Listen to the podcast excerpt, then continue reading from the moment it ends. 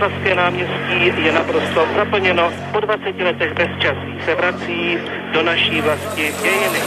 Dnes se Václav Havel ujal úřadu prezidenta České republiky. Slibuji věrnost České republice. ODS a ČSSD podepsali tzv. smlouvu o vytvoření stabilního politického prostředí v republice.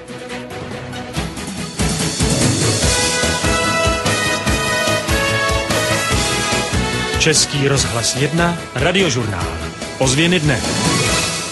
Bulvár, slovo, které se v těchto dnech skloňuje snad ve všech pádech. Máme ho i u nás? Právo vysílat pro celou republiku získala poměrně překvapivě společnost CET21. Je to napínavé, je to napínavé pro nás, pro všechny.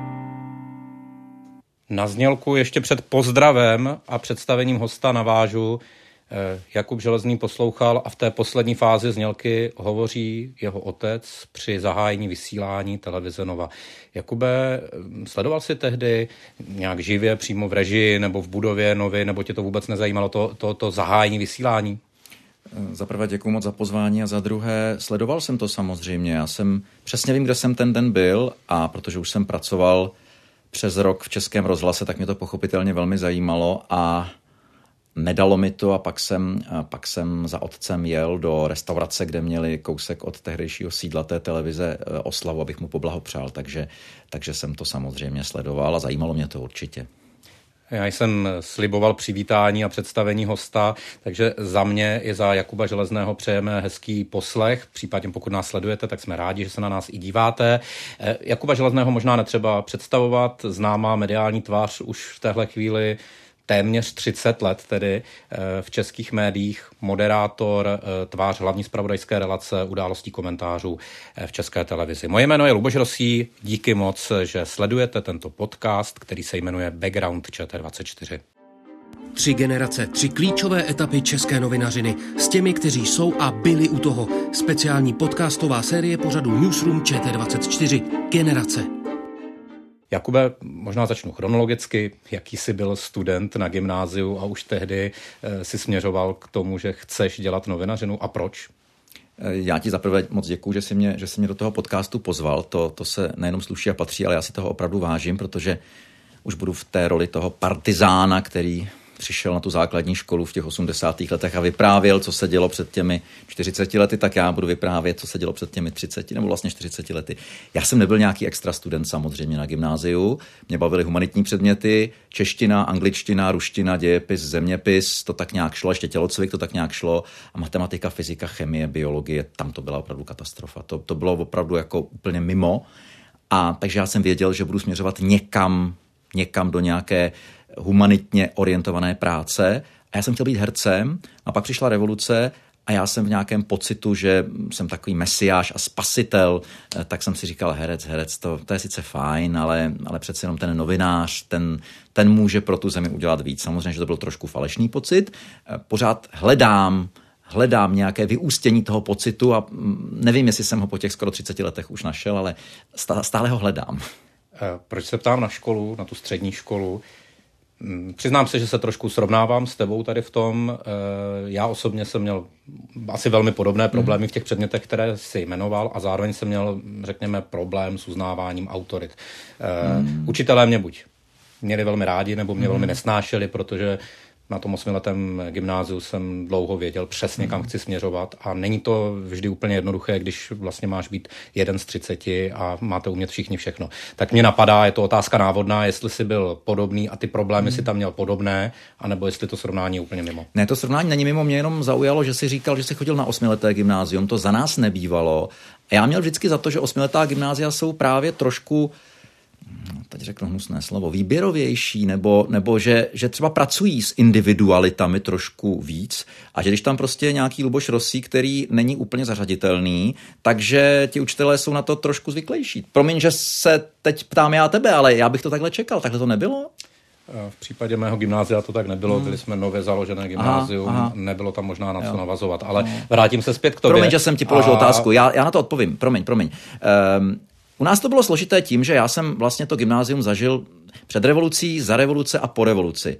A ono to bylo zvláštní v tom, že před tou revolucí ta autorita nebo neautorita vždycky trošku souvisela s tou politikou. My jsme věděli, kteří učitelé jsou v komunistické straně a oni se také podle toho chovali a viděli jsme, kteří učitelé nejsou v komunistické straně a také se podle toho chovali. Pak byla revoluce, takže ti jedni stáli proti nám a ti druzí byli s námi a pak se to zvláštně promixovalo a i ti, kteří nebyli v komunistické straně, tak najednou měli pocit, hlavně po té revoluci, třeba v roce 1990, že jsme strašně zvlčili.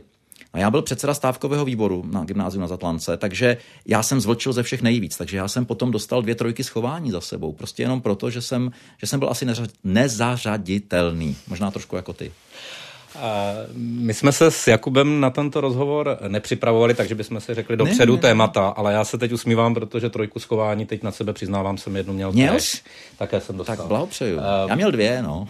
pokračuju možná dál v, v tom tématu střední školy a individuality, uh, což je něco, co ta individualita ti může pomoci v této profesi, ale zároveň, pokud bude člověk mít, řekněme, problémy s uznáváním nějakého systému, autorit, tak to taky může být problematické. Opět vycházím ze své vlastní zkušenosti, na druhou stranu ty taky funguješ v nějakých strukturách, v tomhle případě tele, televize, televizních strukturách, je tady nějaký systém nadřízený, podřízený, asi výrazná tvář, eh, s kterou jsou často spojeny taky výrazné, řekněme, kauzy, ať už si pod tím představíme cokoliv. Eh, teď já to nehodnotím. Já bych a, si a... skoro troufl říct, že to nejsou kauzy, ale ne, tak já, já, vím, já vím, vím, kam směřuješ, já, já jsem se jenom tak zatvářil, promiň. Jenom jsem uh, pozdvihl klauzovské obočí, omlouvám Právě se. jsem chtěl říct pro diváky, že se nám nezměnil respondent. Ano. Nicméně chtěl jsem začít od toho gymnázia, protože alespoň u mě se to prolíná celou kariérou to, s čím jsem měl problém v 19 letech, tak s tím mám problém ještě stále ve svých současných 41. Hmm. Je to u tebe podobné, nebo je to úplně jinak a ty dvě věci spolu zkrátka dobře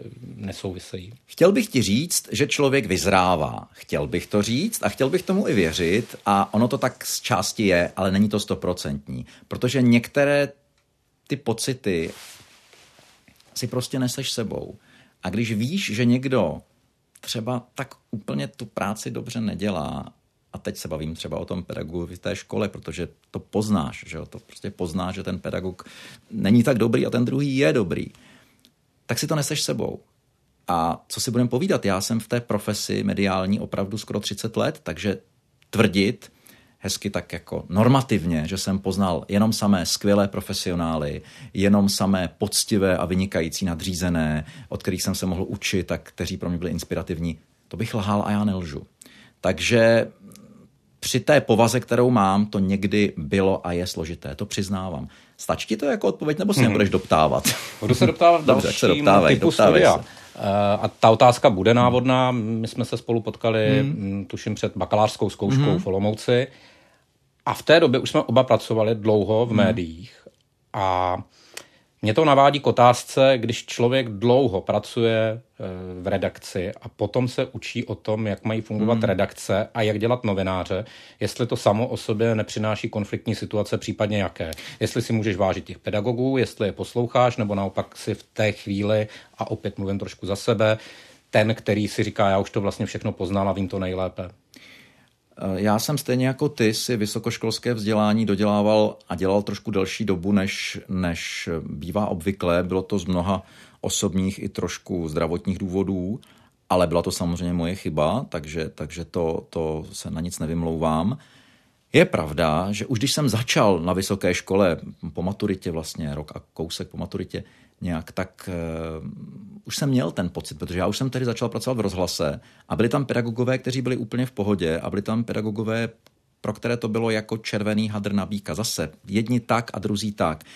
Tehdy Tehdy mě dokonce moje nebožka Minka řekla takovou tu nepěknou větu, která byla ale pravdivá. Říkala, no víš, ono nejenom, nejenom, že platí, že kdo neumí, tak čumí, ale taky kdo neumí, tak učí. Což není moc hezké, ale u některých pedagogů mých to tak prostě platilo.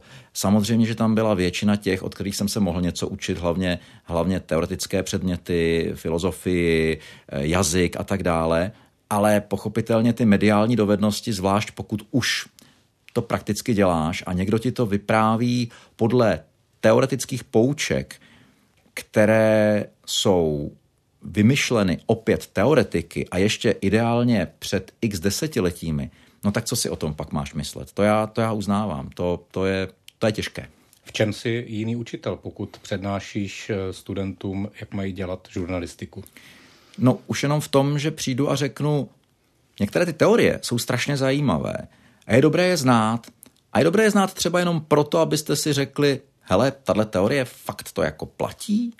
A u jiné teorie si řeknete, sakra, ta teorie ale se sakramensky platí, i když je 50 let stará prostě nahlížet na ty teorie v nějakém kontextu a taky v kontextu doby. Napadá tě nějaký konkrétní příklad? Třeba teorie, kterou si ze začátku třeba neuznával, ale pak si řekl po těch mnoha letech, vždyť ono to tak je, jenom určitě, ten mladý určitě. člověk třeba není schopen vyčíst z té situace. Určitě moje oblíbená teorie gatekeepingu, která vlastně říká, že nějaká informace, nějaká zpráva prochází systémem bran a to je teorie, která se neustále vyvíjí. To je teorie, která je vlastně z konce 40. let a do dneška se vyvíjí, protože dneska gatekeeping v médiích už v podstatě v tom klasickém slova smyslu mnohde neplatí, protože mnohde už v těch médiích to tak není, protože my dva si můžeme založit médium a můžeme si říct, a dáme tam něco, co nás napadne.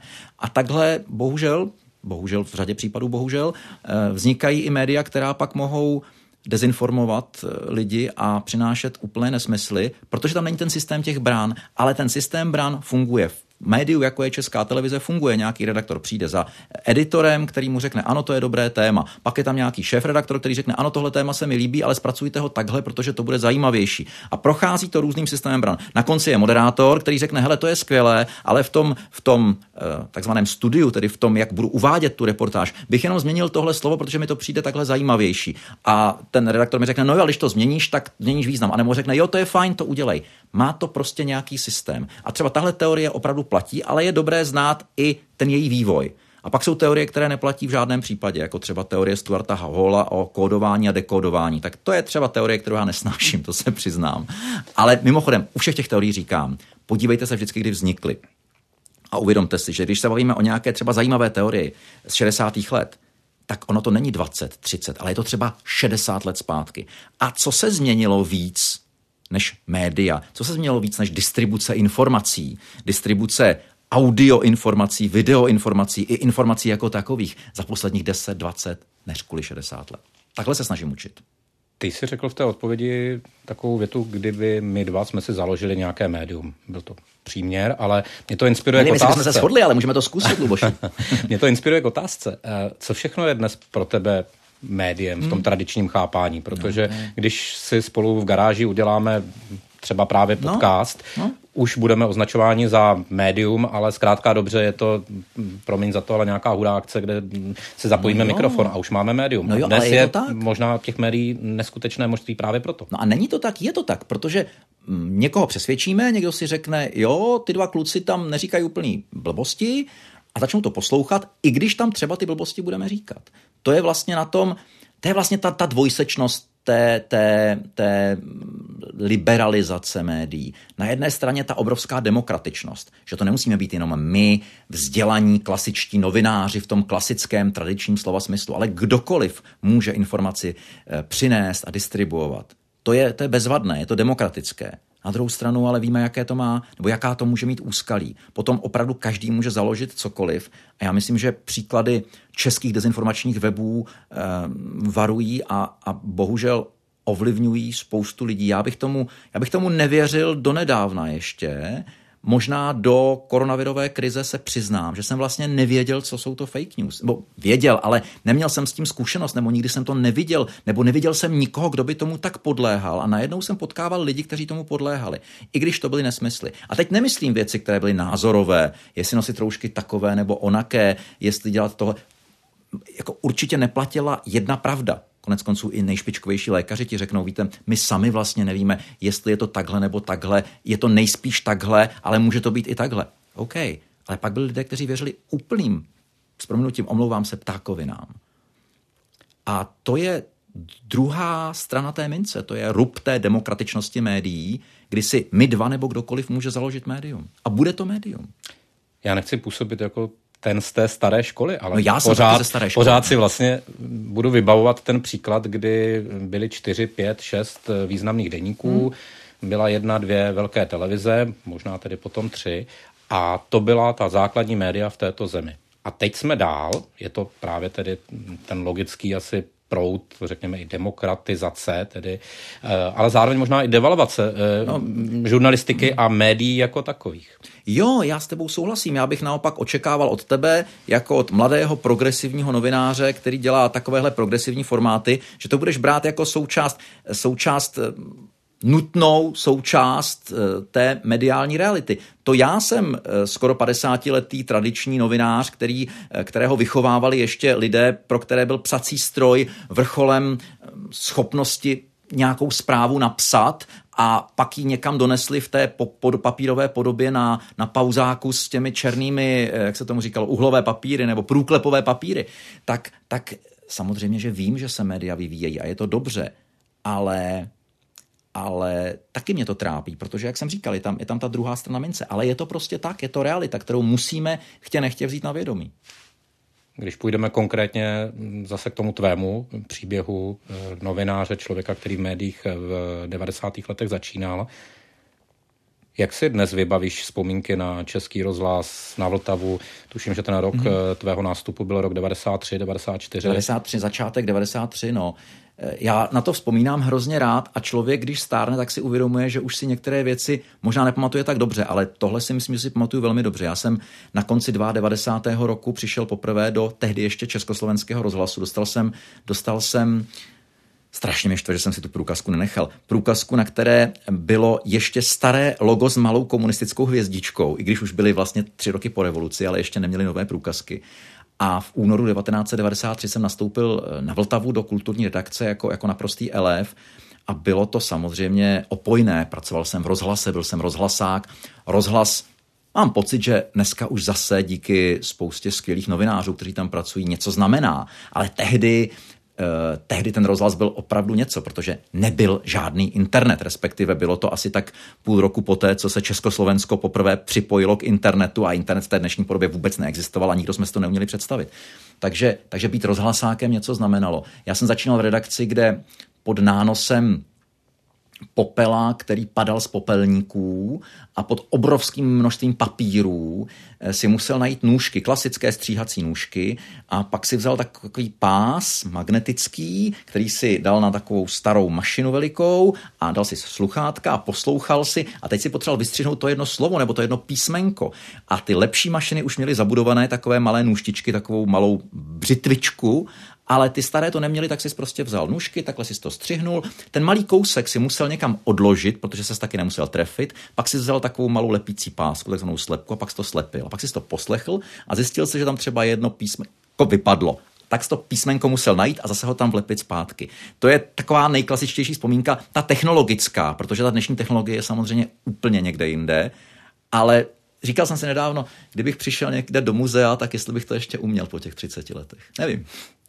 Já jsem fajn. tuhle vzpomínku eh, tady přeříkával nedávno Janu Pokornému a tak nebudu vlastně opakovat, eh, no. jaké trauma pro mě bylo, když jsem na nějaké týdenní stáži tuhle technologii hmm. poznával, ale otázka míří k tobě, jestli jsi byl manuálně šikovný a jestli tě tady právě tahle ta manuální stříhací práce vlastně neodradila. Naopak, eh, jako velmi manuálně nešikovného člověka mě alespoň trošku v něčem zdokonalila. Mimochodem zdokonalila mě i v té pečlivosti. Ehm, mimochodem Honza Pokorný mě jednou vyprávěl, jak, eh, jak stříhal, nevím, jestli ti to říkal, ale mě vyprávěl, jak stříhal jednoho zesnulého politika, jak mu opravdu hledal to písmenko po prvních svobodných volbách, jak ještě novináři měli pocit, že těm politikům musí trošku pomáhat. A ten politik byl, řekněme, společensky unaven po vítězství občanského fóra a on mu tam hledal to jedno písmenko, které hodil do koše, takže z jiného písmenka ho vykopíroval a zase mu ho tam přilepil. Eh, bylo to fajn samozřejmě a je to krásná vzpomínka dneska, ale je fakt, že to bylo někdy složité a občas se to taky nepovedlo. To je, to je pravda. Eh, proč Český rozhlas Vltava? Eh, proč začátek v tomto typu média a v této konkrétní redakci? Velice jednoduše, protože já jsem nikdy úplně neopustil ten sen být hercem a taky vím, že do dneška když píšu nějakou větu, která je složitější, tak si říkám, sakra, kam ta čárka patří. Přiznávám to. Občas mi ty čárky nejdou a tak jsem si říkal, no já přece nemůžu být píšící novinář. Já, když jsem chtěl být hercem, no tak budu mluvící novinář. A ten rozhlas tehdy vypisoval, vypisoval takové půlroční stážistické programy, to bylo poprvé snad, co něco takového bylo. A já jsem předtím neúspěšně se hlásil na fakultu sociálních věd, uniklo mi to o pár bodů s tím, že nemám žádnou praxi. Mimochodem, víš, bavili jsme se o tom, hmm. oni pak někteří ti pedagogové nechtěli, aby člověk měl praxi, ale když neměl žádnou praxi, tak mu to zase u těch zkoušek vzalo nějaké, eh, nějakou tu možnou bonifikaci. Tak jsem si říkal, ano, tak musím začít někde pracovat. A tak jsem, tak jsem zjistil, že v rozhlase to jde a bylo mi nabídnuto tedy několik variant. Byl tam eh, byl tam pan Kleibel, to byl báječný člověk, programový ředitel, a on mi tehdy řekl, vyber si, mám tady několik možností, a mně se moc líbila redakce kultury, protože jsem ke kultuře vždycky tíhnul, takže, takže takhle jsem se dostal do rozhlasu. No a strávil jsem tam skoro 20 let nakonec. Teď možná střih a skočím do trošku jiných let, ale e, tématicky tu otázku chci strukturovat tak, že jestliže ty mluvíš o kultuře, Teď tě diváci, posluchači mají zapsaného mm, primárně jako e, moderátora, který dělá e, politické diskuze hmm. z velké části. Tak já si tě pamatuju jako člověka, který pro mě možná nepochopitelně v té e, sestavě s kulturou a politikou také poměrně dlouhou část svého kariérního života dělal sport. Musím říct, že jsem ti to záviděl. S mikrofonem za fotbalem mm. nebo za hokejem bych si někdy mm. chtěl mm. odmoderovat, mm. ale vlastně vůbec Krásná nechápu, jak se k tomu dostal. No tak mě sport vždycky zajímal a bavil. Je pravda, že k aktivnímu sportování jsem se dostal až teď, kdy teda sportuju nejvíc ve svém životě a cítím se i taky jako docela fyzicky dobře. Co děláš mimochodem? No chodím cvičit, ale chodím cvičit už tak, že mám trenéra, který mi říká, vidím vás tady dny, kdy, kdy spolu nemáme trénink, zase to nepřehánějte. A dneska jsem mu říkal dopoledne, že jsem dva dny nebyl cvičit, že jsem z toho nervózní. On říkal, to je dobře, aspoň si ty svaly odpočinou, takže, hm. takže takhle. No. A, a mě to vždycky zajímalo, mě to bavilo, už protože třeba na fotbal jsem byl, jsem byl levej doslova ale líbilo se mi to vždycky, jak jsem si říkal, no tak, tak aspoň, aspoň budu o tom fotbale mluvit, když sám vím, jak by to mělo být a nejsem toho schopen, eh, tak o tom budu mluvit samozřejmě. Teď někteří politici řeknou, a ano, ano, klasický novinář, co něco neumí a tak o tom alespoň mluví. Eh, asi to tak možná bylo, já to klidně, já to klidně přiznávám. Mimochodem, ale nejsou to protipóly, buď půjdu na výstavu a půjdu na koncert vážné hudby jak se tomu a jdu na, eh, tím směrem na kulturního a, redaktora, a, anebo půjdu na ten fotbal, párek pivo, bude se tam trošku křičet jak se tomu říká, kalokagaty. A prostě já jsem vždycky chtěl, aby to byl komplex. Aby to, bylo, aby to bylo komplexní. A já musím říct, že třeba v tom, speciálně v té fotbalové branži, mám právě docela zajímavou pověst. Kdykoliv někam přijdu, kde jsou fotbalisti nebo bývalí fotbalisti, tak mě vždycky strašně jako, mám pocit, hezky vítají a rádi vidí a říkají si, On je to trošku intelektuál, co chodí na kulturu, ale zároveň rozumí i tomu fotbalu a můžeme se s ním bavit o těch přestupech a o tom, jestli ten uh, hložek má jít za tím šikem, nebo jestli má jít někam jinam, nebo jestli se má někam posunout. Nedávno jsem byl na jedné akci, kam mě pozvala fotbalová asociace a, a hrozně se tam ke mně hrnul Jarda Šilhavý. Jakube, ahoj, jak se máš? Trenér fotbalové reprezentace, protože si ho pamatuju ještě jako hráče, dělal jsem s ním rozhovory. Tak to bylo strašně fajn, musím říct. Tak, tak mě to těší naopak. Ale to přece nemusí znamenat, že člověk eh, jako sleví ze svého intelektu, ze svého pocitu, že kultura je strašně důležitou součástí identity každého národa. Já jsem byl pozván před 14 dny na, na zahájení Pražského jara. Bylo to absolutně fascinující. Já jsem, já jsem teda pak i říkal panu řediteli Bělorovi, já jsem říkal, ty lidi to hráli, ten East West Divan Orchestra pod vedením toho fantastického mladého německého dirigenta. Mimochodem německý dirigent, který se narodil v obci Dachau. Jsem říkal, to je, to je jak eh, to, to, lep, to PRisti nemohli vymyslet lépe, teda, jo. Si z toho nechci dělat legraci, ale židovsko-arabský orchestr, který diriguje rodák z Dachau, kterému je 28. Já jsem říkal, oni z toho udělali nádhernou hudbu. My vždycky toho smetanu vnímáme jako to je takový to naše národní, ale byla to krásná hudba, byl to zážitek. Takže já s tím nemám vůbec problém. Eh, jako nemám v tom, víš, nemám v tom vnitřní konflikt, nemám, nemám v tom mixu vnitřní konflikt upřímně. Jak jsi, jak jsi tehdy eh, kombinoval právě ty směny? Bylo to všechno jednotlivé součásti tvého profesního života, nebo mm, bylo i období, kdy jsi skutečně udělal politický rozhovor, potom si odskočil udělat s mikrofonem za hokejem a řekl si divákům, jak se to změnilo v tabulce mezi Litvínovem a Olomoucí a následoval tedy e, nějaký kulturní pořad. Olomouc v té době ještě nehrála nejvyšší hokejovou soutěž, nehrála nejdřív, pak ji dlouho nehrála, teď zase hraje. No, nejdřív vyhrála. No, nejdřív ji vyhrála, to je pravda, a pak dlouho nic. No, ne, úplně vážně. Já jsem vždycky chtěl dělat tu politickou žurnalistiku, to je pravda. A bral jsem ji jako nějaký vrchol. Do dneška si myslím, že to je vrchol žurnalistické práce dělat tu velkou politiku, tedy ne dělat politiku, ale v uvozovkách dělat politiku samozřejmě. Ale na druhou stranu jsem si říkal, když budu mít šanci si vyzkoušet i ty jiné věci, když budu mít šanci vyzkoušet si kulturu, sport, něco jiného, ekonomiku asi ne, to bych si netroufl, protože to opravdu není moje doména, to přiznávám, tak to bude fajn a může mě to jenom obohatit. Takže byly doby, kdy jsem to i kombinoval, byly doby, kdy jsem, kdy jsem kombinoval opravdu i politické spravodajství, už jsem třeba pracoval i v televizi a ještě jsem v rozhlase dělal s mikrofonem za hokejem nebo s mikrofonem za fotbalem. A bylo to strašně fajn, když člověk může přepínat. Konec konců, ty dobře víš, že ta práce tak jako tak je velmi variabilní. Jestli mě něco na té práci baví a jestli si něčeho vážím na té práci, kromě spousty dalších věcí, tak je to to, že není monotónní, není pořád stejná. Každý den to máme jinak, každý den máme trošku jinou pracovní dobu, co by za to někteří lidé dali. Jiní zase jsou rádi, když mají klasickou práci. Každý to má jinak. Já jsem rád za tento typ práce a ta variabilita i v tom tematickém smyslu slova mě vždycky hrozně bavila a obohacovala. Jaké vzory v úvozovkách si napodoboval, eh, pokud vůbec nějaké? Napodoboval jako parodoval, to, to po mně nechtějí raději, hmm. protože to bychom tady byli dlouho. Ne, já vím, jak to, to myslíš. Já vím, jak to v tom myslíš. čistém smyslu já vím, slova. Jak to myslíš. No ty jsi zmínil Jana Pokorného, tak to byl člověk, který, který byl pro mě vždycky vzorem, protože to byl, to byl mladý, progresivní, inteligentní, vtipný, sympatický novinář, který přepínal mezi televizí a rozhlasem a tím mi byl vždycky sympatický. A jinak samozřejmě potom, potom ty vzory byly, jak to říct, takové jako nedostižné. Člověk by měl mít nedostižné vzory. Já jsem měl to štěstí, že jsem se, neříkám mnohokrát, ale víc než párkrát měl možnost osobně potkat s Pavlem Tigridem nebo s Ivanem Memetkem. A to byly pro mě už za komunismu, jako v době, kdy jsem dospíval, tak to byly pro mě samozřejmě absolutní legendy.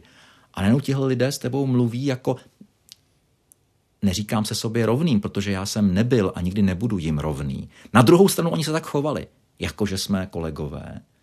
Vím, že Pavel Tigrit, já už jsem to někde vyprávěl, tak se omlouvám, ale když přišel do rozhlasu jednou povídat o nějaké knížce, byla nějaký výběr, nějaký výběr z jeho, z jeho textů, a já jsem tam tu knížku si jsem si ji koupil a měl jsem ji připravenou a po skončení rozhovoru jsem mu řekl, pane kdy já se moc omlouvám, mohl byste mi tam napsat věnování Jakubovi Železnému. A on tu knížku opravdu vzal tak jako úplně přirozeně a brblavě řekl, no tak my kolegové novináři mezi sebou si budeme, no jak chcete. Tak tohle to bylo jako velké vyznamenání. No, tak jako větší vzor už asi mít nemůžu a nebudu. Já nemám rád klišovité otázky a to slovo vzor možná tím ale... lehkým nádechem kliše zavání, ale já to myslel i tak, když to možná posunu Já jsem to možná, promiň, já jsem možná mm. přehnal s těmi vzory, že jsem mm. vzal tak jako vysoké vzory ve smyslu té i osobní integrity, ve smyslu osobního nasazení, ve smyslu toho, že oba dva tihleti pánové položili jako na oltář v vozovkách. Ne, já nemám rád používání těchto, těchto termínů, tak se omlouvám, beru zpět slovo oltář, ale eh, prostě položili, eh, položili pro ten národ také nějakou, nebo, nebo udělali nějakou oběť eh, jako novináři, tak, hmm. tak to mě fascinovalo.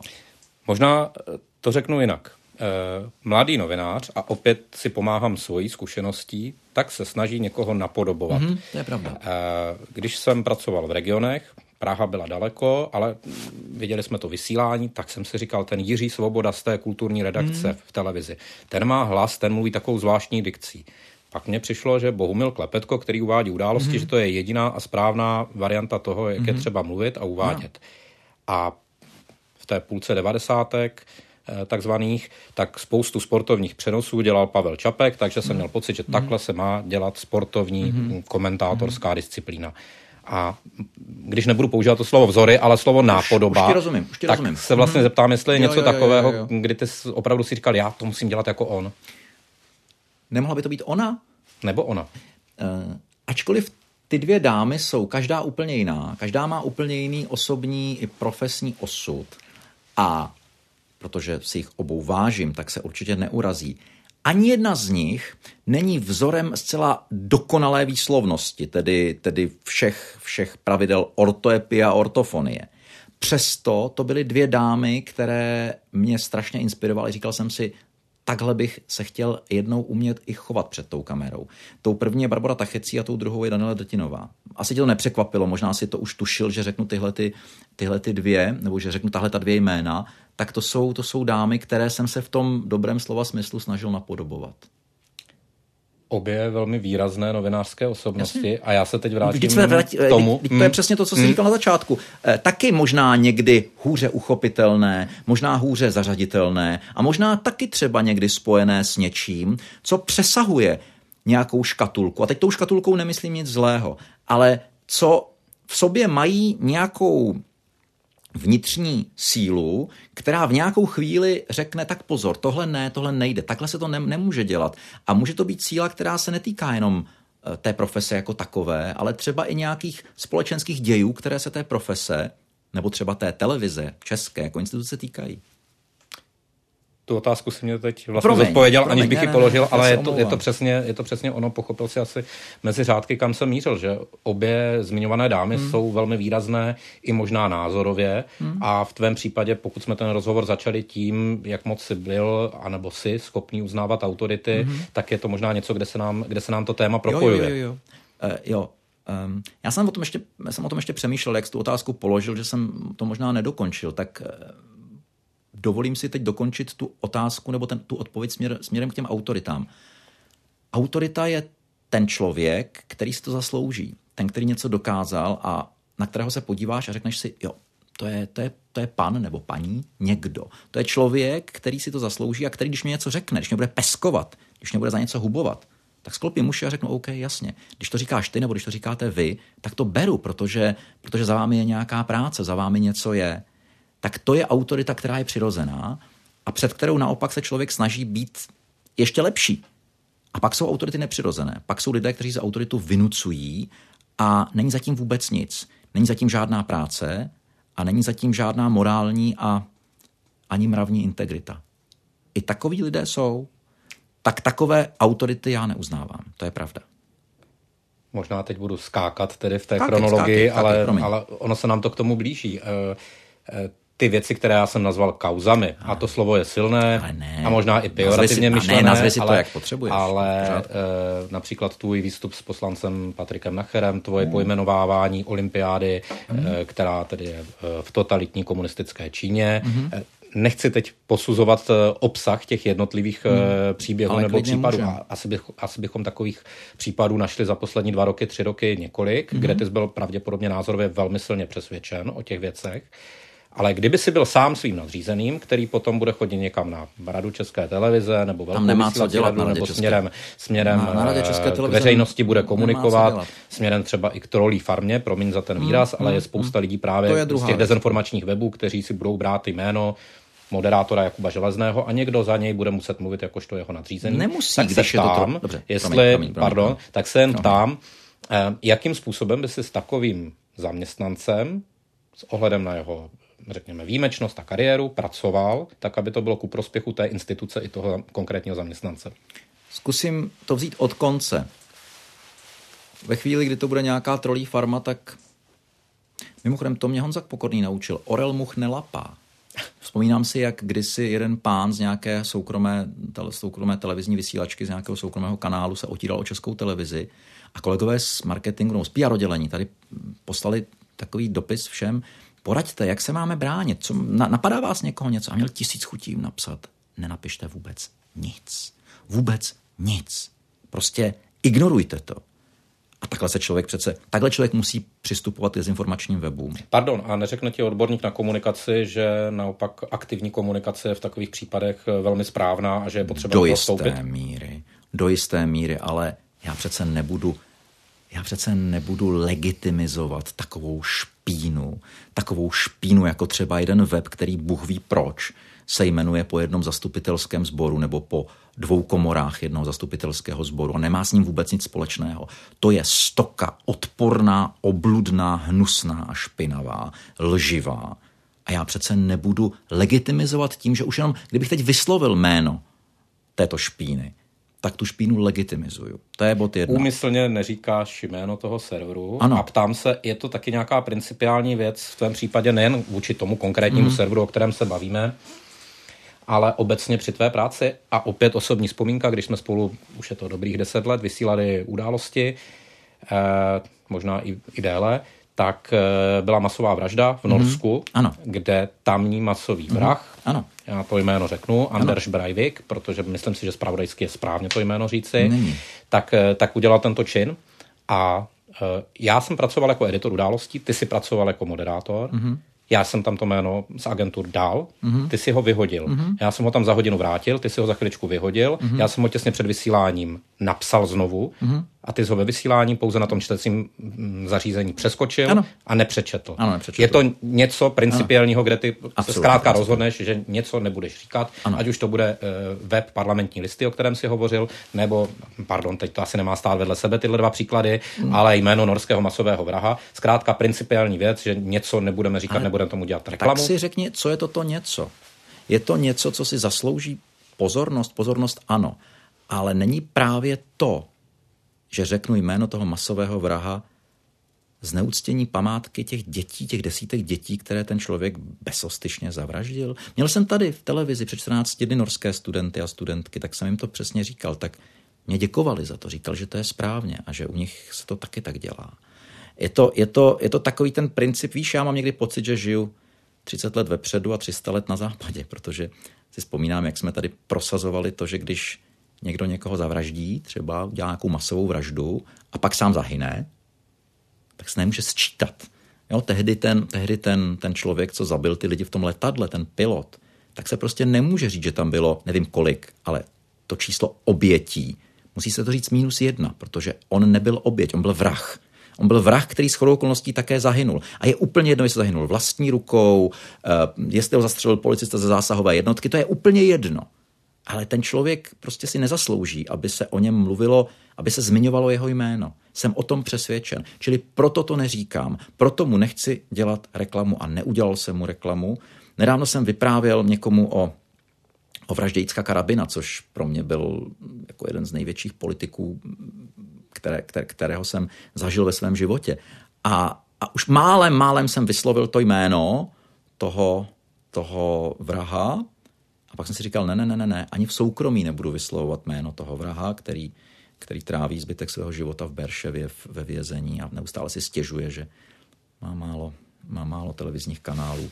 Celé, kde, kde, no, kde je ta hranice? Ta hranice Protože je masový vrah, masový eh, vrah, v případě no. takového incidentu, tam je to asi jasné. Ale pak budeš mít politické konflikty, kde se můžeme bavit no, tak... o naprosto jasném podezření, že ten člověk, eh, který dává nějaké příkazy, rozkazy a vede nějakou zemi mm. do války, a myslím, že nemusíme mm. teď chodit daleko, ano. tak může být, eh, řekněme, morálně v tom tvém vědomí na úplně stejné úrovni, mm. ale těžko můžeš dnes vysílat o tedy konfliktu na Ukrajině, bez toho, že by si zmínil jméno já myslím, že, Putina. Já myslím, že až to skončí, tak ho nebudeme tak moc zmiňovat.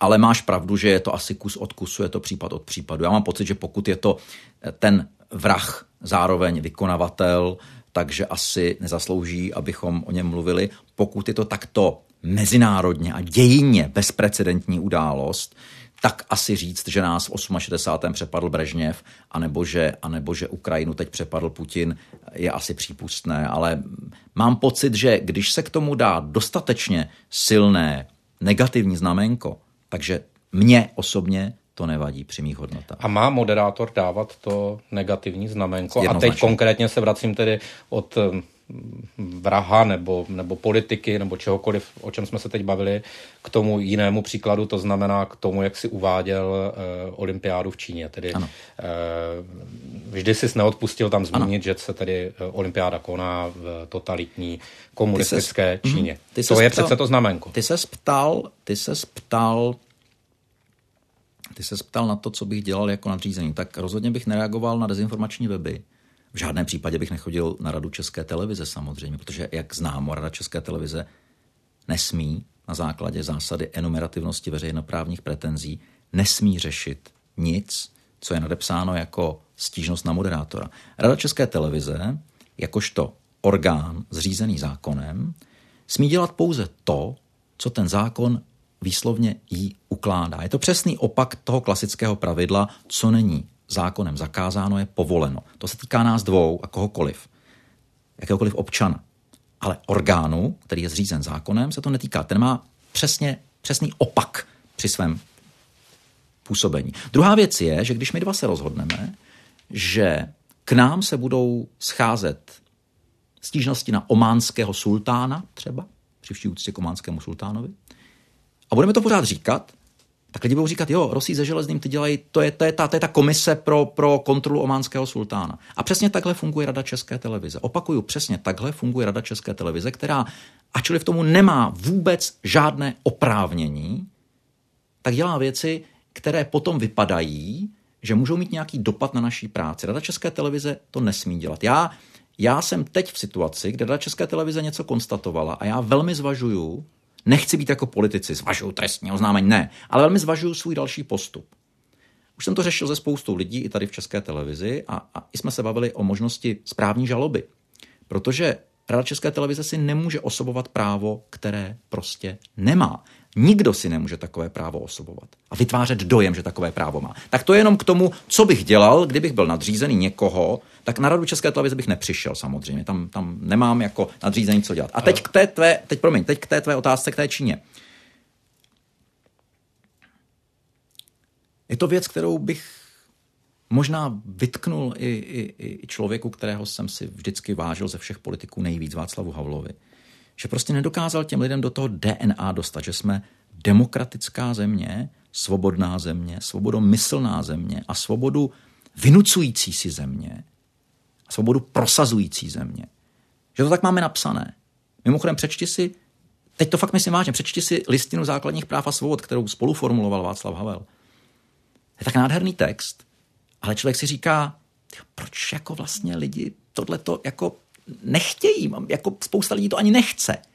Kdyby to, kdyby to většinově ten národ chtěl, tak se nikdo nemůže zeptat, proč Jakub Železný o totalitní komunistické Číně, kde si nemůžou takhle dva lidé jako my povídat, o zemi, která nevyznává stejné hodnoty, které my nejenom, že vyznáváme, ale máme je napsané v psaných normách, tak, tak, tak o té zemi, která takhle nefunguje, řekne, že ta země tak nefunguje, protože je to prostě pravda. Ta země je komunistická a totalitní a my jsme země demokratická a svobodná.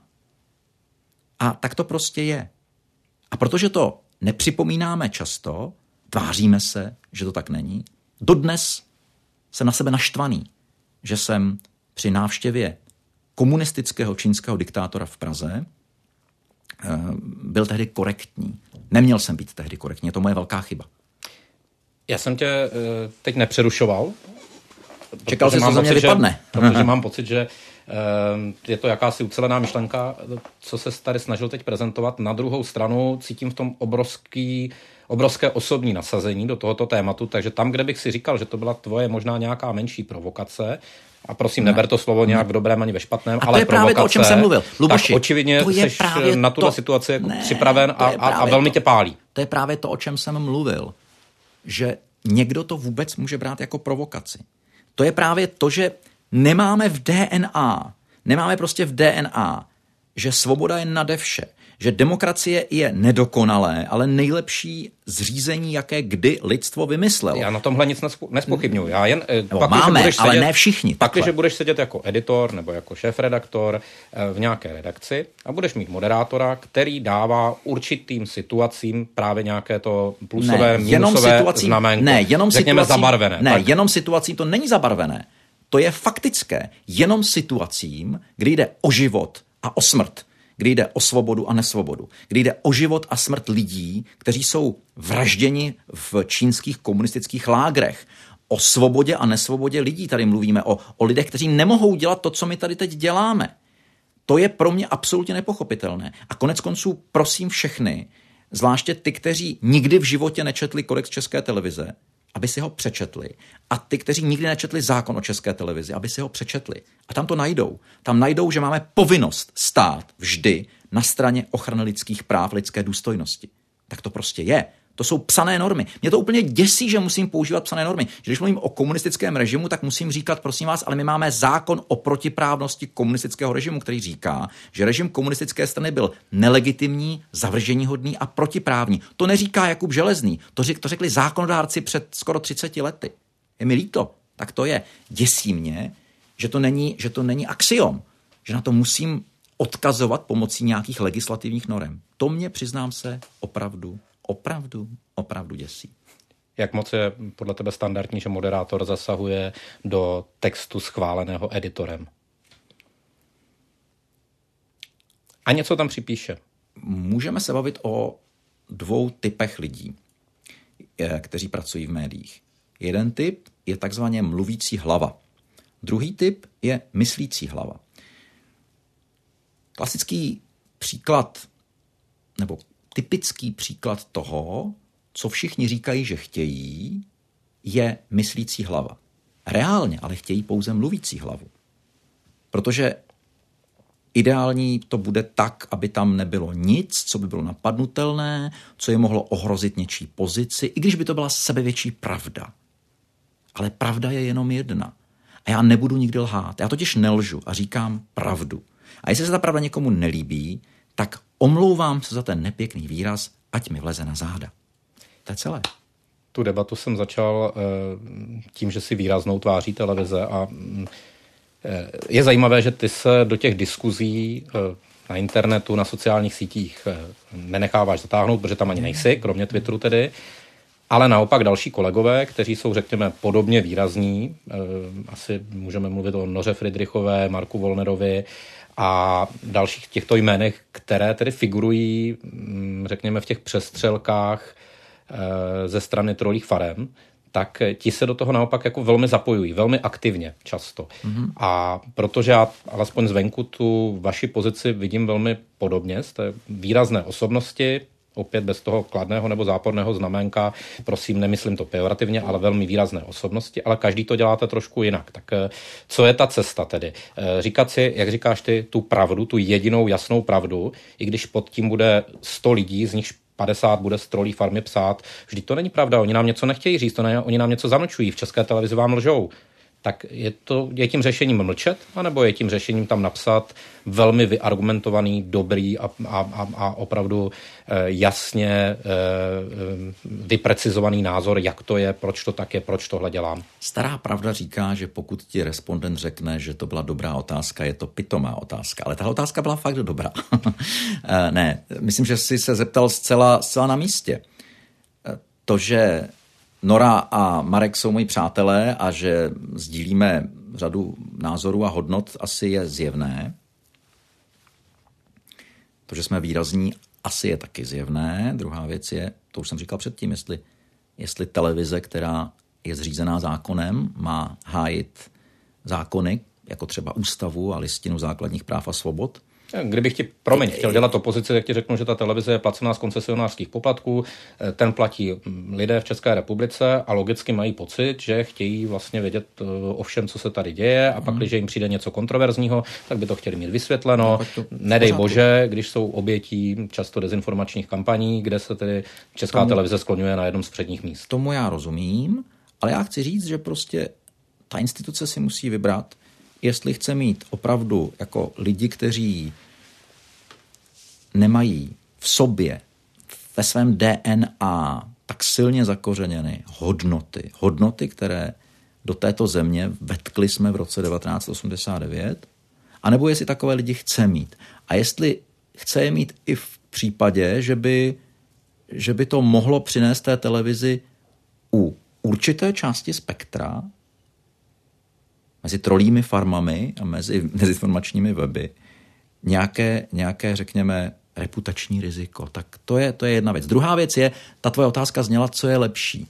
Já nevím, já osobně, já osobně uh, už vím po určitých zdravotních trablech, které jsem měl v posledních dvou letech, že osobně pro mě důležitější jsou jiné věci. Jsou to moji blízcí, je to, je to, jsou to lidé v mém nejbližším okolí, moje rodina a ta rodina, která se pak od člověka strachuje, když, když se klepe a říká si, Ježíš Maria, zase, zase budu muset něco někde vysvětlovat, jako teď je to pravda, teď prostě Ludvík Svoboda byl člověk, který zradil nejprve Edvarda Beneše a umožnil únorový puč, který tady nastolil ten nelegitimní a protiprávní režim a v 68. zradil Alexandra Dubčeka, tak pro boha živýho to přece není pozitivní postava tenhle člověk.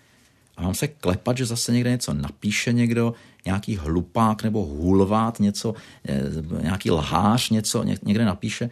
Ne. já se tím prostě nenechám už nějak ovlivnit a, a nenechám se tím nějak vytočit. Promiň, a... Jakube, tak jak to říkáš, ono to zní asi logicky, ne, ale, já ale jsi beru, o tom přesvědčen, já beru, protože to uděláš znovu a znovu a pak, když to uh, následně no. způsobuje i ty zdravotní trable, které tady naznačuješ, ne, to tak není to trošičku ne, jako cesta to, do pekel dělat to, něco, mm, ne, kde ta zpětná ne, ne. vazba, ať už to bude ze strany trolí farmy, anebo opravdu od uh, obyčejných lidí, protože hm, trolí farma má 20, 50, možná 100 zaměstnanců, ale, ale uh, to přesvědčení v té společnosti mm. je často obrovské. To, to, to ne, nemluvíme o stovkách lidí. A já, já se ptám, jestli si takto čelem nabíhat znovu a znovu, a říkám to i s vědomím, že často některé, některé věci sám dělám opakovaně stejně špatně, tak jestli Já to tohleto... nedělám špatně, Luboši, tohle. Já dělám špatně Neber spoustu... prosím za ne, slovo. Ne, já dělám Jenom... špa... ne, počkej. Já dělám špatně spoustu věcí, ať spoustu chyb člověk dělá každý den. Na denní bázi dělám chyby. Mimochodem, znám taky spoustu nechlapů, co se tváří jako chlapy, a nikdy by žádnou chybu nepřiznali. Já chyby hmm. přiznávám. Já to, já to dělám běžně a někdy až moc. Ale ta tvoje věta Ale, znala, jako, vím, pak si něco přečtu vím, a budu se klepat z toho, co ještě někdo někde ne, napíše. Uh, já jsem, do těch situací protože znovu jsem, chodit? protože jsem opravdu měl zdravotní problémy, nespůsobené tím, ale rozhodně mě to nepomohlo zdravotně. Tak jsem si říkal, nebudu se tím nějak zatěžovat, když budu vědět, že mám pravdu. To znamená, já udělám to, o čem jsem přesvědčen, že je správné. Pak si to vyhodnotím, pak třeba řeknu, jasně, udělal jsem chybu v tom, že když nějaký člověk mě urazí, opravdu jako urazí základy mojí novinářské integrity a udělá to chytře tak, že to není pořádně slyšet a udělá to mezi řádky. A já mu pak hodím takhle e, otázky, tak místo, abych hypertrofoval tu urážku, tak potom vlastně všichni, taková klasická, taková klasická česká vlastnost, že začínáme příběh až na straně dvě, nezačínáme příběh na straně jedna. To, co jsem udělal e, tomu panu poslanci, panu inženýrovi, Eh, z hnutí ANO, který byl předtím v Unii svobody a předtím v ODS, myslím, tak... Eh, tak eh, to... Stokači pravděpodobně vědí, ale hovoříš o situaci s Patrikem Nacherem. No, ano. A tak, tak si lidi neuvědomí, že to byla reakce. Reakce na to, kdyby řekl, kladete špatné otázky, děláte to špatně, nelíbí, neřeknu ani popel, ale on řekl, on přesně věděl, co má říct. On řekl, že jemu dávám tvrdší otázky než zástupcům toho druhého politického proudu, který momentálně je ve vládě. To se mě strašně dotklo, Boši. Strašně se mě to dotklo, protože jako jestli, jestli něco, jestli jsem jako na něco vysazený, tak je to to, že při přípravě si řeknu, tak tady mám pět nepříjemných otázek na pana A a čtyři nepříjemné na, na, na, otázky na, na pana B. Sakra, musím přijít ještě na jednu nepříjemnou na pana B, abych měl jich pět taky. A nebo škrtnu jednu z těch pěti na pana A, protože to musí být fair a musí to být vyrovnané. A je mi to úplně jedno je mi to úplně ukradené. Ti politici jsou mi jedno, lidsky, osobně. Mimochodem, jeden mi kdysi řekl, pokud tak je, tak je to to nejlepší, co pro mě můžete udělat. A já říkám, ano, je to tak. Já fakt k vám nemám žádnou emoci. Až budete spochybňovat základy demokracie a svobody v této zemi, tak pak se mnou budete mít co dočinění. Ale pokud se budeme bavit o rozpočtu a budu mít na jedné straně paní Schillerovou a na druhé straně, straně pana Stanjuru, tak ačkoliv si o tom budu něco myslet, udělám všechno pro to, aby si nikdo nevšiml to, co si, co si myslím. A, a opravdu ty otázky budou stejné na obě strany. Eh, abych interpretoval tvoje slova, a možná to udělám špatně, tak mě prosím oprav. Hmm. Situaci s panem Nacherem částečně považuješ za svoji chybu, zatímco připravené věci, které třeba dáváš na Twitter, vyargumentované, dopředu, řekněme, promyšlené, tak jsou věci, na kterých bys eh, neměnil nic. Ani čárku. Za prvé, ani čárku. A za druhé s panem Nacherem říkám, tam ta chyba byla pouze v tom, že jsem nebyl schopen tomu divákovi víc vysvětlit, proč, mě to, proč se mi to tak strašně dotklo. Proč se to tak strašně dotklo mé novinářské cti a mé... Bylo to vystoupení z role moderátora? Já myslím, že to bylo na hraně a uznávám, že je to k diskusi. A pokud se to někomu nelíbilo, tak rozhodně nebudu říkat ne, ne, ne, v žádném případě. Tak to pochopím a budu to akceptovat, ten jiný názor. Zcela ho budu akceptovat. Na druhou stranu pan Nacher se mi omluvil a já jsem to tím považoval za uzavřené. Netušil jsem, že předseda jeho hnutí mě pak druhý den urazí a začne o mě lhát. Andrej Babiš o mě lhal, protože řekl, že jsem řekl, že v době, kdy byl trestně stíhanou osobou, nedával sponzorský dar hnutí ano. To je lež, respektive je to nepravda. Nepředpokládám, že by to nevěděl a pokud to věděl, tak je to lež, to je rozdíl mezi nepravdou a lží, protože lež, jak známo, je vědomá nepravda. Protože samohnutí ano úřadu, který má strašně dlouhý název, a je to ten úřad, který dohlíží nad financováním politických stran, to hnutí ano samo dodalo v řádném termínu finanční zprávy, výroční zprávy za, za, za roky, kdy pan Babiš byl trestně stíhanou osobou a tam mezi sponzory byl inženýr Andrej Babiš. Takže, takže já, já jsem řekl pravdu a on řekl něco, co není pravda. Tak to se mi taky dotklo, teda přiznávám. Když bych teď měl správně plnit tu roli moderátora, no. tak bych ti řekl, nemáme tady pana Babiše a až ho tady budeme mít, tak se zeptáme. Nicméně, ne, počkej, ale tak, ten... tak počkej, tak to, ale to, pozor, já jsem, já jsem pana Babiše teď nějak neurazil, já jsem pouze řekl, že na dezinformačním webu, eh, to si můžeš najít, řekl o mně, že jsem byl asi v Rauši a že jsem si vyřizoval nějaké osobní účty nebo co, vůbec nevím, jaký osobní účty, já, jak, nemám žádný osobní účty s panem Nacherem nebo s jeho hnutím, to je úplně jedno. To jsme, to jsme s doktorem Vyskočilem pominuli, protože to jako urážky jsou možná ve světě, kde se pan Babiš pohybuje běžné, v mém, v mém světě teda ne. Ale požádali jsme ho, vyzvali jsme ho před žalobní výzvou k omluvě za to, že skutečně řekl větu, Jakub Železný řekl, že jsem dával sponzorské dary hnutí ANO v době, kdy už jsem je nedával. A já mám důkaz, že je dával. Takže to není o tom, že tady není pan Babiš, to je prostě o tom, že on řekl něco, pravděpodobně to neuvědomil.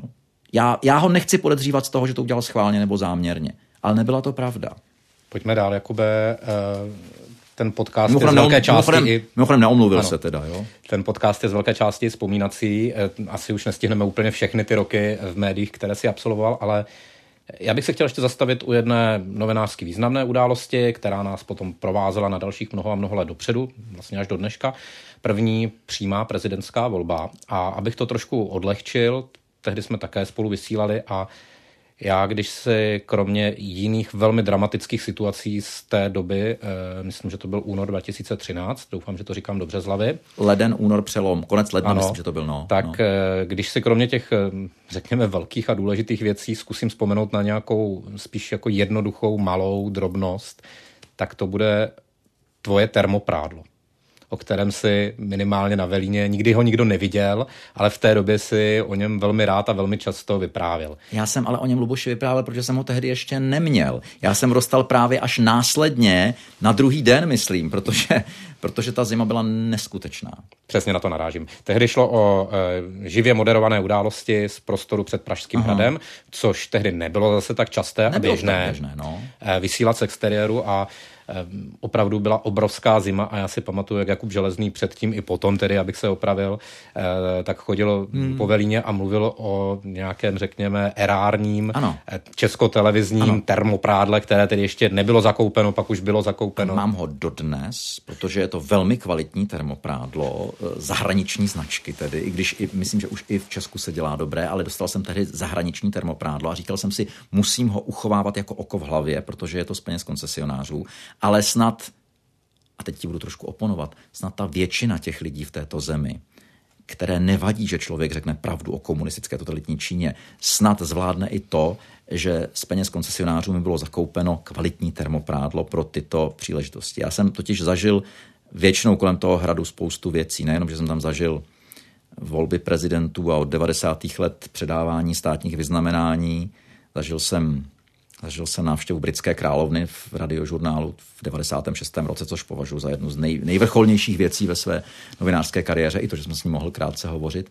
Ale zažil jsem tam taky věci smutné, jako byl třeba pohřeb Václava Havla a taky věci, které jsem bral čistě neutrálně. Byl zvolen Miloš Zeman prezidentem, ale ano, pamatuju si na to hlavně proto, že jsem že jsem opravdu s nadsázkou řečeno málem zmrznul. Říkám s nadsázkou, ale bylo mi teda příšerně. Opravdu. Trpěli jsme za tebe všichni, teď se no, můžu k tomu doufám, přihlásit no. na druhou no, stranu. Děkuju, děkuju. Tehdy trpěla i technika, protože eh, tehdejší události Možná právě ta zima se na nich podepsala. Vím, že odešlo několik mikrofonů hmm. takzvaně na place, nebylo možné s tebou komunikovat. Eh, hmm. Eh, jeden přenosový vůz úplně vybuchl, hmm. takzvaně tedy, ano, to znamená ano. zčernal. Ano. Takže než jsme se tam tehdy vrátili, vím, že to bylo extrémně náročné vysílání. Jo. Eh, ty velmi často používáš, dlouho už jsem tě neslyšel, ale v minulosti mnohokrát mluvit o tom, že moderátor událostí je něco jako pilot stíhačky. Mm-hmm. Proč?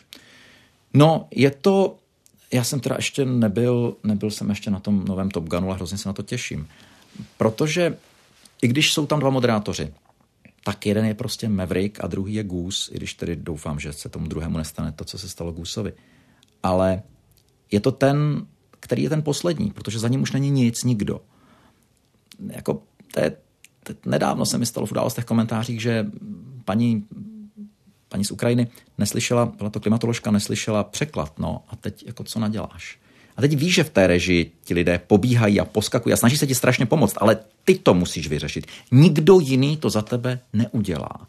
Ty jsi v situaci, kdy to nikdo jiný neudělá. Prostě ty nemůžeš říct stop, diváci, já se omlouvám, prosím vás, počkejte chviličku. Ano, počkejte chviličku, já se zeptám do režie, e, spravíme to nějak, nebo můžu se takhle na to zeptat, nebo můžu udělat tohle? Ne, ty na to nemáš ani, ani vteřinu. Možná lepší než pilot stíhačky je, je v posledních letech používám pravidlo Chesleyho Salenbergera. To byl ten pilot, co přistál na řece Hudson s tím, s tím dopravním letadlem. A on se také nikoho neptal. On řekl, ne, nemluvte na mě, na Teterboro já prostě nedoletím. Jdeme dolů na Hudson. A udělal rozhodnutí. Mimochodem já ho obdivuju možná víc za to rozhodnutí, které udělal v tu vteřinu, než to, že ho to zvládnu. Zvládnu to fantasticky, samozřejmě, klobouk dolů. Ale, ale tohle velká nadsázka, velikánská nadsázka, ale ten moderátor zažívá taky. On má nějaké rozhodnutí. Jestli položí tu otázku takhle, jestli se ještě doptá, a nebo jestli pilot stíhačky se rozhodne, že udělá tenhle manévr, protože najednou mu z těch budíků tři nefungují, z těch čtyř třeba. Tak proto jsem vždycky mluvil o pilotovi stíhačky. Jaký, Nevím, je, správný, jaký je poměr mezi tím, kdy tedy moderátor je tím pilotem možná stíhačky, eh, kde spousta věcí nefunguje, teď myslím tu krizovou stane situaci. Se situace, no, stane se. Versus, kdy je, řekněme, pilotem eh, velmi dobře fungujícího dopravního letadla, které zkrátka dobře vyletí, chviličku je ve vzduchu hodinu, dvě, potom přistane. Není ten poměr právě takový, že je devětku jedné, Určitě. to klidné vysílání a málo kdy tedy dojde tady k této takzvané krizovce? Možná devět a půl ku, ku žádné celé pěti, ale tím se vracíme k jedné tvé otázce, na kterou jsem možná neodpověděl, jak moderátor má zasahovat nebo nemá zasahovat do toho, co udělá editor. Já prostě si myslím, že ten, že ten pilot je ten, na kterého potom ti lidé budou vzpomínat v tom letadle, jestli přistál dobře nebo ne. A je to ten výsledek toho letu je stejně na něm. A lidé si to spojí s ním. Při vší úctě lidé si to nespojí s tím editorem. Proto je to obrovská odpovědnost. Na a... druhou stranu, pardon, na jakékoliv pochybení v tom vysílání bude odpovídat editor nebo šéf-redaktor. To znamená, kdyby se seděl na židli toho editora a měl si moderátora, který bude řídit tu stíhačku, řekněme, e, úplně jinak, než ty původně zamýšlel, tak s tím možná budeš mít problém. Ale tak to určitě ten pilot nedělá, protože pak by toho pilota nepochybně vyhodili z té, e, z té letecké základny. O tom jsem přesvědčen. Jsme teď ještě v těchto příměrech, ale když se vrátím na ten popis té situace živého vysílání, hlavní spravodajské relace, událostí. Události prošly za posledních deset let obrovskou proměnou, o tom už bylo mnoho, mnoho řádků napsáno, ty jsi o tom v mnoha rozhovorech mluvil. Je to něco, co ještě stále v tobě vyvolává, řekněme, nervozitu nebo jakési napětí před vysíláním, nebo, nebo je to už opravdu relace, která, řekněme, už má jasnou podobu, víš přesně, odkud kam se podívat. V těch papírech už se možná ani nepíšeš ty kamery, protože zkrátka víš, že druhé studio ve vysílání je do téhle kamery a čtvrté studio je do téhle. Není to vždycky stejné, takže proto to člověka udržuje trošku ve střehu. A druhá věc je, že já tvrdím, že člověk musí být v té profesi, zvlášť pokud uvádíš hlavní spravodajskou relaci, musí být pořád v lehké nervozitě, v takové té lehké, v té, která tě úplně nezničí, úplně tě nespálí, ale, ale umožní ti být opravdu pořád soustředěný, být maximálně soustředěný a neudělat sebe menší chybu, protože ta chyba je prostě vidět a já strašně nerad dělám chyby, vím, kdy dělám chyby a strašně nerad je dělám. Takže, takže lehká nervozita tam je stejně. Ten tvar už si samozřejmě, pokud se ptáš, tak ten tvar už je usazený, sedl si, ale já v mém pojetí je to tak, že jsem pořád lehce nervózní, tak jako pozitivně lehce nervózní. Ty si to trošku naznačil v té odpovědi. Uh, musíš být trošku v napětí, no, ale nemělo by tě to jakoby spálit, vnitřně spálit. No, no, no, no. no. Uh, asi známe spoustu příběhů z této profese, kde samozřejmě k té situaci toho vnitřního spálení nebo právě nějakých zdravotních problémů na to navazujících, tak kdy k tomu došlo? Logicky, protože pracujeme někde, kde se pracuje s emocemi, adrenalinem, vnitřními emocemi, mm-hmm. tedy myslím tím. A já když tě poslouchám, že pět let, deset let, patnáct let moderu živý pořád, kde nevím, jestli dnes je to tedy mm-hmm. jeden z těch devíti letů, anebo je to ten ano, desátý, ano. tak tak zkrátka dobře, ten adrenalin, byť mě bude strašně naplňovat, tak mě někdy musí doběhnout. Takhle mě to budou všichni říkat a pravděpodobně asi všichni můžeme potvrdit, že dřív nebo později to každého z nás v nějaké podobě potkalo. To není jako práce s buzolou děti, jak, jak, jak je řečeno v pelíškách. No, jestli, jestli směřuješ k tomu, čemu jsem, nevím jestli módně nebo moderně nebo odborně říká syndrom vyhoření, tak to jsem nikdy nepocitoval, ale možná jsem ho měl, ale nevím, já bych to asi nazval jinak. Jsou různé vlny. Jak pracuješ se stresem? Takhle se zeptám. No, jsou různé vlny, kdy, kdy máš větší stres a kdy máš menší stres a jsou vlny, kdy najednou máš pocit, že děláš něco, co je skvělé a správné a jindy si říkáš, no, tak dneska to zrovna nebude tak úplně plné těch emocí, ale a pak si zase řekneš, a chci takovéhle emoce, chci emoce, chci jako táta vidět emoce, emoce rodičů, kteří nedonesli své dítě, eh, které je zavražděno eh, ruskou okupační armádou na Ukrajině, tak, kterého, kteří ho nedonesli včas do nemocnice. Chci ty emoce vidět a, a chci se u toho tvářit jako, jako beznázorový, bezhodnotový, hodný a zcela, zcela, to říct, zcela bez, a teď mě napadlo takové nepěkné slovo, chtěl jsem říct bezpohlavní, to ne, ale víš, jak to myslím. Zkrátka, zkrátka člověk, který je mluvící hlava, který to pěkně přečte, ne. Tak bezpříznakový. Takový, bezpříznakový třeba, dobře. Tak takový já nikdy nebudu a nechci být. A nemůžu být a neumím být. A jestli to někdo umí dělat lépe a někdo chce, aby to někdo dělal lépe v tom smyslu, že na tom nebude vůbec nic poznat, žádná hodnota, žádná, žádná, žádná vnitřní, žádné vnitřní nastavení toho člověka, tak prosím ale já už jsem takový a hele, rok před padesátkou už se asi člověk nezmění. Jakube, děkuji za odpovědi a možná i za takové otevření se v těch odpovědích vůči posluchačům a divákům. Se, snažil jsem se, snad jsem tě nesklamal, doufám teda. E, to mi to řekneš potom, já vím. No, tak. Já jsem si dal eh, závazek, že nebudu dávat dlouhé otázky a stejně se mě ho nepovrdlo dodržet a, a jsem, jsem rád zase, za to zajímavé povídání. Já jsem zase dlouze vykládal, já vím, to já vždycky, tak promiň, omlouvám se. Tak jenom schrnu, že uh, hostem tedy byl Jakub Železný a že celý záznam rozhovoru, pokud jste nás například poslouchali na některé z podcastových platform, tak celý obrazový záznam ze čtyř mobilních telefonů, tak jako postříhala kolegyně Aneta Rybová, můžete vidět na YouTube anebo na Facebooku pořadu Newsroom. Díky moc, že jste si našli čas na tento formát a díky Jakubovi Železnému. Já děkuji do režie, děkuji Anetě, děkuji i tobě samozřejmě. Mějte díky se hezky, nashledanou. Díky.